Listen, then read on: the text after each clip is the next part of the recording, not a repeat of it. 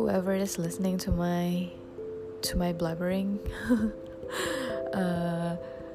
Gue pengen nambahin sesuatu gitu deh, buat ya masih berhubungan sama relationship gitu ya.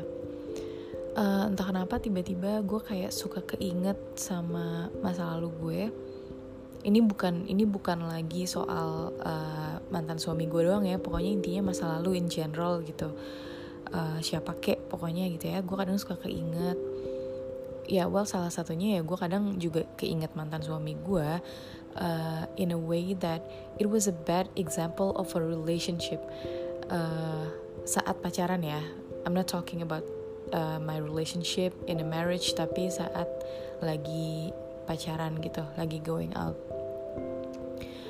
Kayak yang gue bilang di cerita gue yang sebelumnya, kan gue bilang sama lu kalau my fundamental reason of why I got a divorce adalah gue salah menghandle diri gue saat gue lagi pacaran. Gue bilang gitu kan, gue bilang gue terlalu nyaman, jadi gue melewatkan hal-hal yang seharusnya gue gimana ya, the things that I should have put in my concerns gitu, tapi malah nggak gue pikirin gitu, gue abaikan aja, gue lewatin aja hal-hal yang negatif. Hal negatif itu kan bisa jadi dari gue, bisa jadi dari dia ya, fleksibel aja lah ya. Intinya itu, gue terlalu nyaman dan gue melewati hal-hal yang negatif. Nah, tapi lo tau gak sih bahayanya?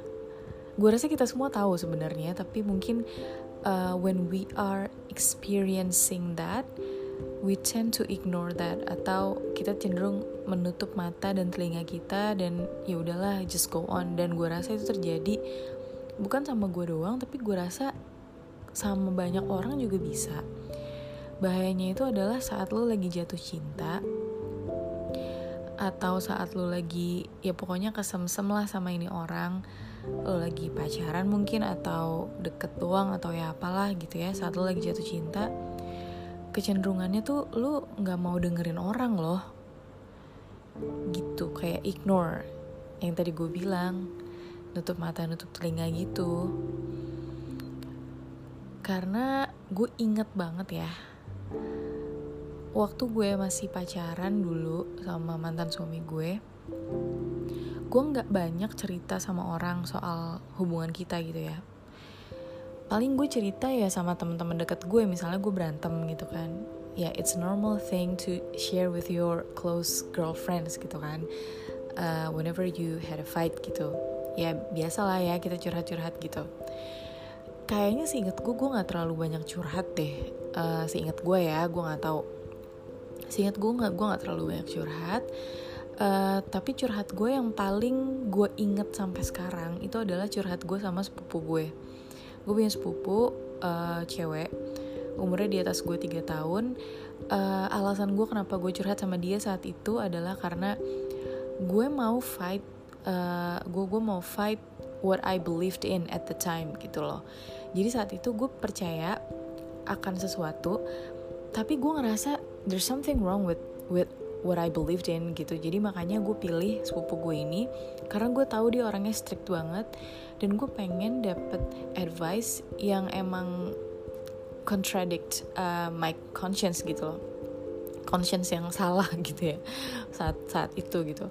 Ya udah, oke, gue cerita sama dia soal pas gue lagi berantem sama pacar gue yang akhirnya jadi mantan suami gue gitu ya. Gue curhat sama sepupu gue ini, dia ngasih gue advice ABC yang itu strict banget, kayak semacam yang intinya adalah kalau gue jadi lo, gue nggak bakalan lanjut hubungan gue sama dia, gue bakal putus gitu. Gue langsung shock dong, segitunya banget nih advice-nya gitu. Dan tapi tetap karena gue saat itu emang lagi jatuh cinta, jadi gue mendengarkan dia. Gue sebenarnya setuju sama pendapat dia, tapi gue mencoba mencari justifikasi gitu loh. Gue kayak, iya sih tapi dia gini kok, iya sih tapi, kayak gitu aja terus berulang. Terus abis gue udah cerai sama mantan suami gue ini, dan gue ngumpul lagi balik sama teman-teman gue gitu, karena dulu gue nggak begitu sering main sama temen ya, karena hidup gue udah terlalu penuh dengan si mantan ini gitu. pas gue dicerai, teman-teman gue pada ngumpul gitu ya, maksudnya pada berbondong-bondong ngomong ke gue, kan gue udah bilang dulu atau enggak kayak gue udah tahu sebenarnya lo bakal kayak gitu. Bukan teman gue doang, tapi beberapa anggota keluarga gue juga bicara hal yang sama. Kayaknya gue udah tahu lo bakal kayak gitu loh. Kayak seolah-olah mereka semua tuh bilang lu sih kayak semacam gimana ya? Gue pengen berkata kasar gitu, tapi nggak mungkin gue berkata kasar kan. Maksudnya tuh mereka kayak bilang lo kurang pinter nih kemarin gitu, lo salah menghandle relationship lo, kayak semacam kayak gitu. Masa kayak gitu aja lo nggak bisa nyadar, kayak semacam gitulah. Tapi sebenarnya gue agak kesel loh saat gue lagi digituin sama teman-teman dan keluarga gue. Gue keselnya bukan kesel karena apa, tapi gue mikirnya apa iya lo ngasih tau gue gitu. Atau seinget gue perasaan dulu lo kelihatan fine-fine aja kok depan dia gitu. Kenapa baru sekarang lo nyalahin gue gitu loh. Nah makanya nih gue jadi menyimpulkan akhirnya orang yang lagi jatuh cinta emang basically nggak mau denger. Dia akhirnya get lost gitu di tengah-tengah. Kalau misalnya lu jatuh cinta sama orang yang benar sih oke, tapi kalau lu jatuh cinta sama orang yang salah atau lu jatuh cinta dalam hubungan yang salah, jadinya lu jadi get lost di tengah-tengah dan it's not good for you gitu kan. Saran gue sih sebenarnya ada dua hal yang bisa bikin lo mau mendengar orang lain menurut gue. Yang pertama adalah lu jangan lupa sholat. Lu balik lagi sama Tuhan lo, ibadah apapun itu ya, agama lo, pokoknya lo jangan lupa sholat, lo jangan lupa ibadah, karena dengan begitu you will get back to your track gitu. Menurut gue ya, kita semua ini insyaallah, gue nggak tahu, tapi basically kita semua sudah hidup di bawah pendidikan agama yang baik dari orang tua kita gitu ya. Orang tua gue aja hitungannya yang bukan ulama atau apa aja, gue merasa mereka sebenarnya sudah menanamkan agama yang baik sama gue sebenarnya. Tapi yang bikin gue belok-belok itu kan sebenarnya gue sendiri gitu kan, pergaulan gue lah atau pikiran gue lah, yang kayak misalnya gue lupa sholat atau apa, itu diri gue sendiri. Tapi sebenarnya gue yakin kita semua punya fondasi agama yang baik. Jadi menurut gue siapapun lo, gue harap yang denger ini mungkin orang yang lebih muda, lu jangan lupa sholat, lu jangan tinggalin sholat, karena dengan begitu lu bakal selalu inget siapa diri lu tuh di sini ngapain. Basicnya memang pacaran itu dosa.